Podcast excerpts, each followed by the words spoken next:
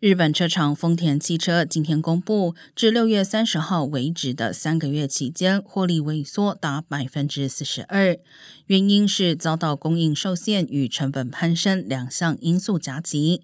以销售额来看，名列全球最大汽车制造商的丰田上季处境困难，受到全球晶片短缺以及疫情限制工厂运作影响，以速度调降单月产出目标。